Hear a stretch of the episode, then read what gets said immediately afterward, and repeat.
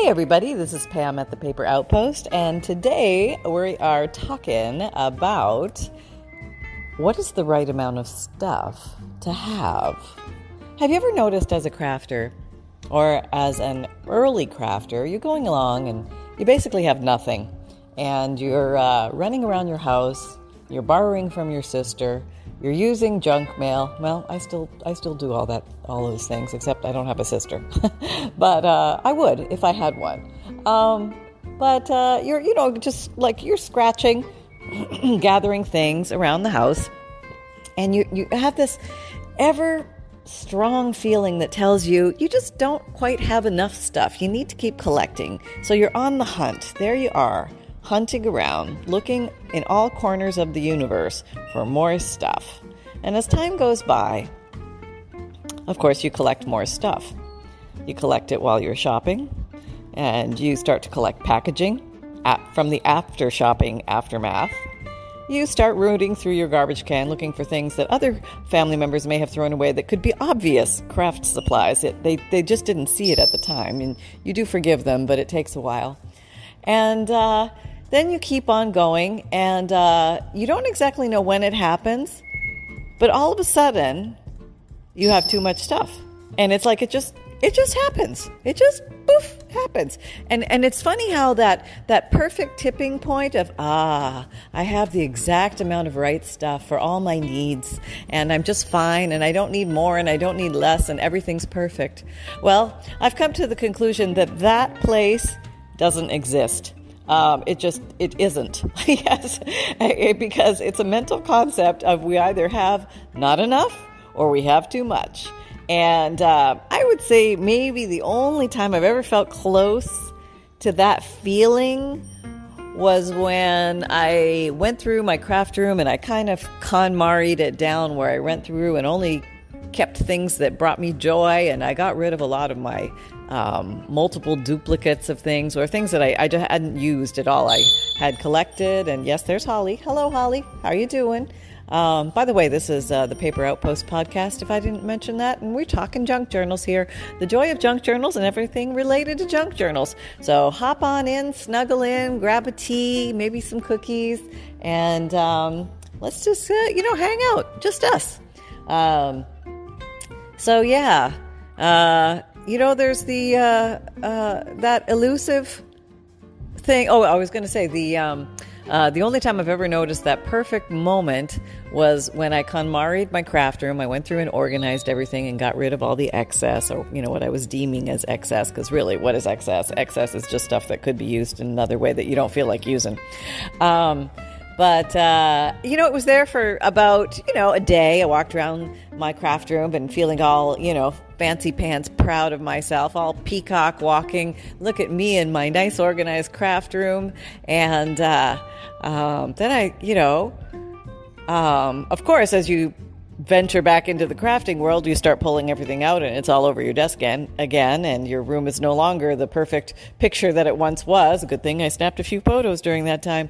And uh, um, then all of a sudden, maybe a month goes by or something, and you get struck by this feeling. Oh, Where's that thing? Did I throw it out? Oh my God, don't tell me I threw it out. I need it now. Of course, I need it now because why? It came back into my view, into my periphery because when I was cleaning up, I saw it and it gave me an idea. And then I went off to make something, and, and somehow my brain said, You're going to need that thingamajigger bobber thinger that you Oh my God, you got rid of it. Now what are you going to do? Oh, you are a lost lamb. You are a lost lamb in the woods, and you will not find your way home because you do not have the, you know, Quasimodo corner folder chomper thinger. you know, it just, life is over as you know it. You might as well just give up and go watch TV right now because uh, ain't nothing going to happen in that craft room. Nothing pretty is going to come out of there because you got rid of something that was so vital. And of course, you have this little discussion with yourself. Maybe I went a little too deep. Maybe I got rid of a little too much stuff. You know, maybe I could have used those foam sheets. Maybe pipe cleaners are coming back in vogue. Hey, it's possible. Um, pom poms, anyone? Hey, you know what I'm saying? Um, I still have a drawer full of sequins. I'm trying, not in sequins, those, um, oh gosh, I guess you remember the bedazzler and the rhinestone, the plastic rhinestones? Well, I've got a whole drawer full of those plastic rhinestones and I don't know what to do with them. Although, you know where I think they could be handy? See, I'm just thinking about it now. I just came up with an idea. If you can do lumpy things on covers and and the cover kind of gives you that freedom you can glue thicker things onto it and let's say maybe you like all the colorful doodads with the you know fake rhinestone plasticky thingies from the bedazzler that you never used um, but if you don't like all those multiple colors, you could paint the whole cover. You could put a whole bunch of things and glue them on there and just paint the whole thing white or off white. Maybe put some black in there and make it look really cool. Um, you know, so there's like a lot of things that you can do with that stuff. And um, I've got a lot of high hopes for stuff. Uh, I did go through a broken jewelry buying phase. Were, there were a lot of dark late nights on eBay with the old itchy trigger finger buying, you know, First, it started with two pounds because I really didn't know what two pounds of jewelry looked like. It sounded like a lot, but when I got it, it wasn't that much. Then I thought, well, let me try five pounds. And then it was eight pounds. And then it was 10 pounds.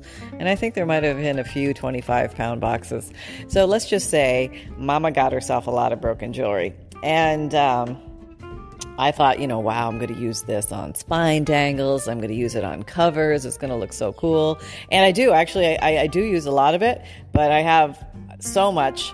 I, I thought I rationalized with myself that, um, you know, maybe it was important to subdivide it all into colors because then I could say to myself, hey, I need a green piece. The green piece would go well here. And I have to admit, that does help. Subdividing the broken jewelry into colors really does help. And uh, if you ever go down that path, I have to admit it's a fun path. And I have even found silver and gold in there. Not a lot. I'm, you know, we're not going to pay the mortgage with that or anything, but uh, a little tiny piece here and there does filter through. Um, sometimes I think, you know, maybe a bunch of stuff is found at estate sales and people just throw everything in a big bin and stuff filters down to the bottom and there you are. Haven't found any diamonds, but uh, did find a couple little pieces of gold and um, nothing to speak of really. But, uh, you know, it's kind of like the. Um, I think it was the Rudolph story. It could have been the, the Frosty the Snowman, maybe Rudolph, maybe Frosty, not sure. But um, it was where the land of misfit toys lived. Well, Yep, this is where the land of misfit earrings lives. Yeah, in those in those boxes. And the funny thing is, everybody thinks, "Oh, I only have one earring. It's all over. Just get rid of that." No, no, no, no, no, no. You you know, the single lone solitary earring has found a happy home in the junk journaling world. Yes, it has. Um, like I said, spine dangles, covers. Um, you know, you can use them for all sorts of fun things. So, um, and also, you know, I like to use uh, uh, jewelry when I'm wrapping my uh, journals. Sometimes I'll wrap them in different cloths and uh, I'll bind it with some sari silk or some different kinds of ribbons, and then I'll tuck a little piece of uh, jewelry right where the ribbons combine. And I think it looks, I don't know, it just kind of gives it a nice little uh, antique, shabby chic, picturesque sort of look, or at least that's what it looks like in my mind. Um, but yeah, so there's a lot of fun things that you can do with that, and um, um, so you know that that uh, you know, the uh, you'll probably hear me say a million times on my videos that uh, you know I've got way too much of this stuff. I need to use it up, and sometimes that's a good way to start thinking about a different medium to work with. You can look around your craft room and you might say, "Geez, I've got a lot of." Maybe paper bags or craft paper, and I really need to make some stuff and use that up. Or I've got a lot of manila folders, and um, I got to use some of those up. And I'm actually talking to myself here because I have a bunch of those things that I need to blow through. I've actually got a little corner in my craft room. It's a very dark, secret, quiet corner that holds rolls of different kinds of paper. Um, some is wallpaper, some is contact paper, some is wrapping paper. So anything that came on a bolt it went into that corner and it's in the dark recesses and i need to remember that i have it because i've got some cool papers in there and I, I always forget I have it. And uh, so when I'm, I, that's another little area of excess that uh, Mama here needs to deal with. Yeah. So you might see some projects coming from from that dark recess. Yes, because uh, it's right under her sewing machine. Uh huh.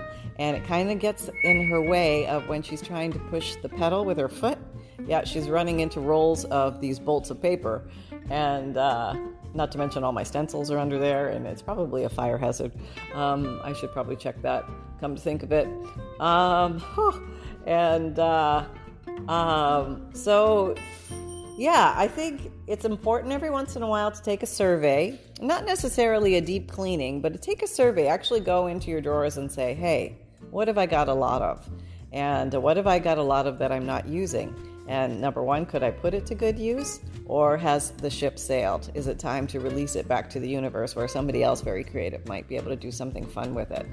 And uh, um, another area where I yeah, I collected a lot of stuff, not really on purpose, and I'll tell you how it happened. But wooden wooden pieces, like um, I think it's for people who make doll houses and things like that. They're like wooden flat circles and squares and stars and um, you know, um, I I don't know actually know what it's for.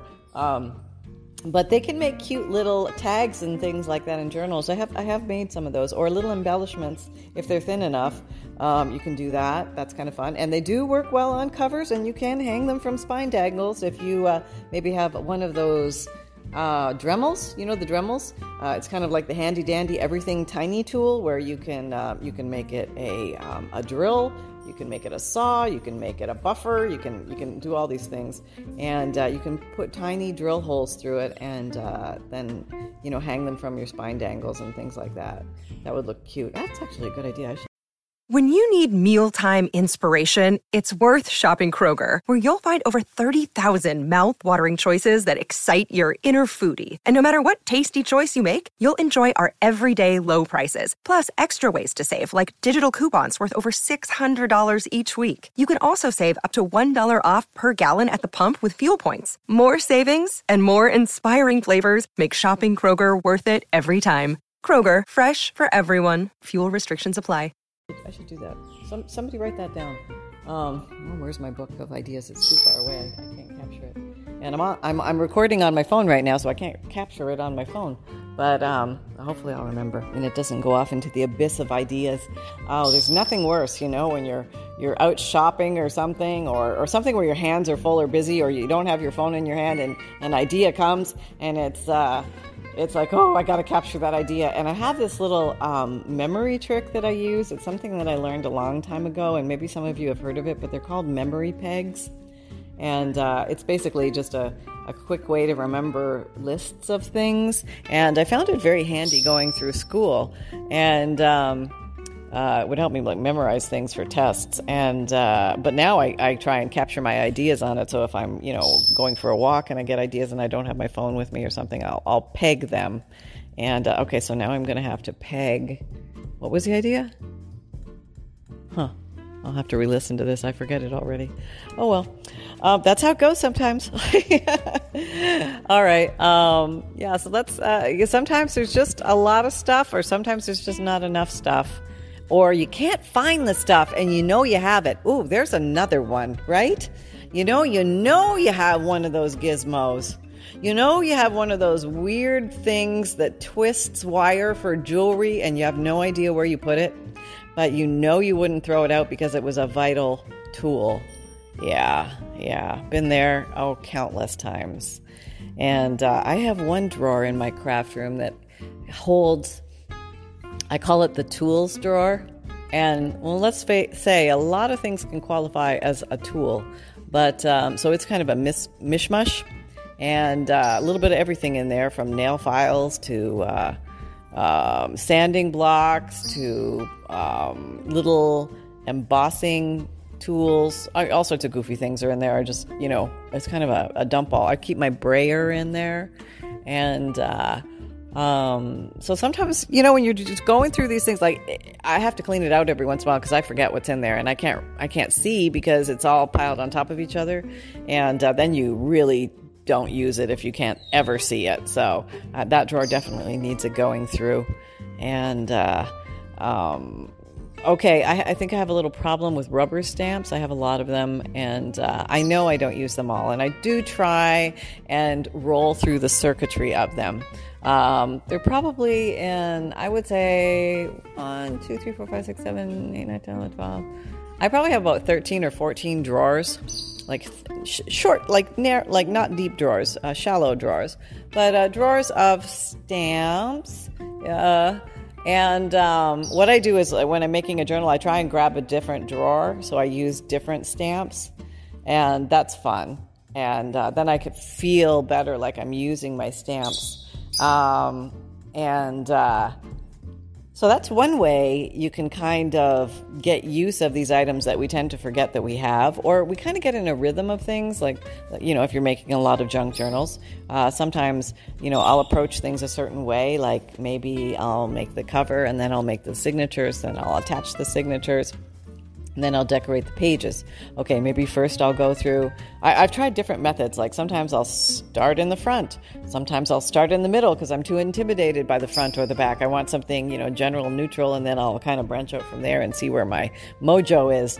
Um, sometimes um, I'll go through and put all the pockets in first and then I'll come back and I'll I'll put in maybe some materials and things like that, and then I'll come back and put in some words and sprinkle those through.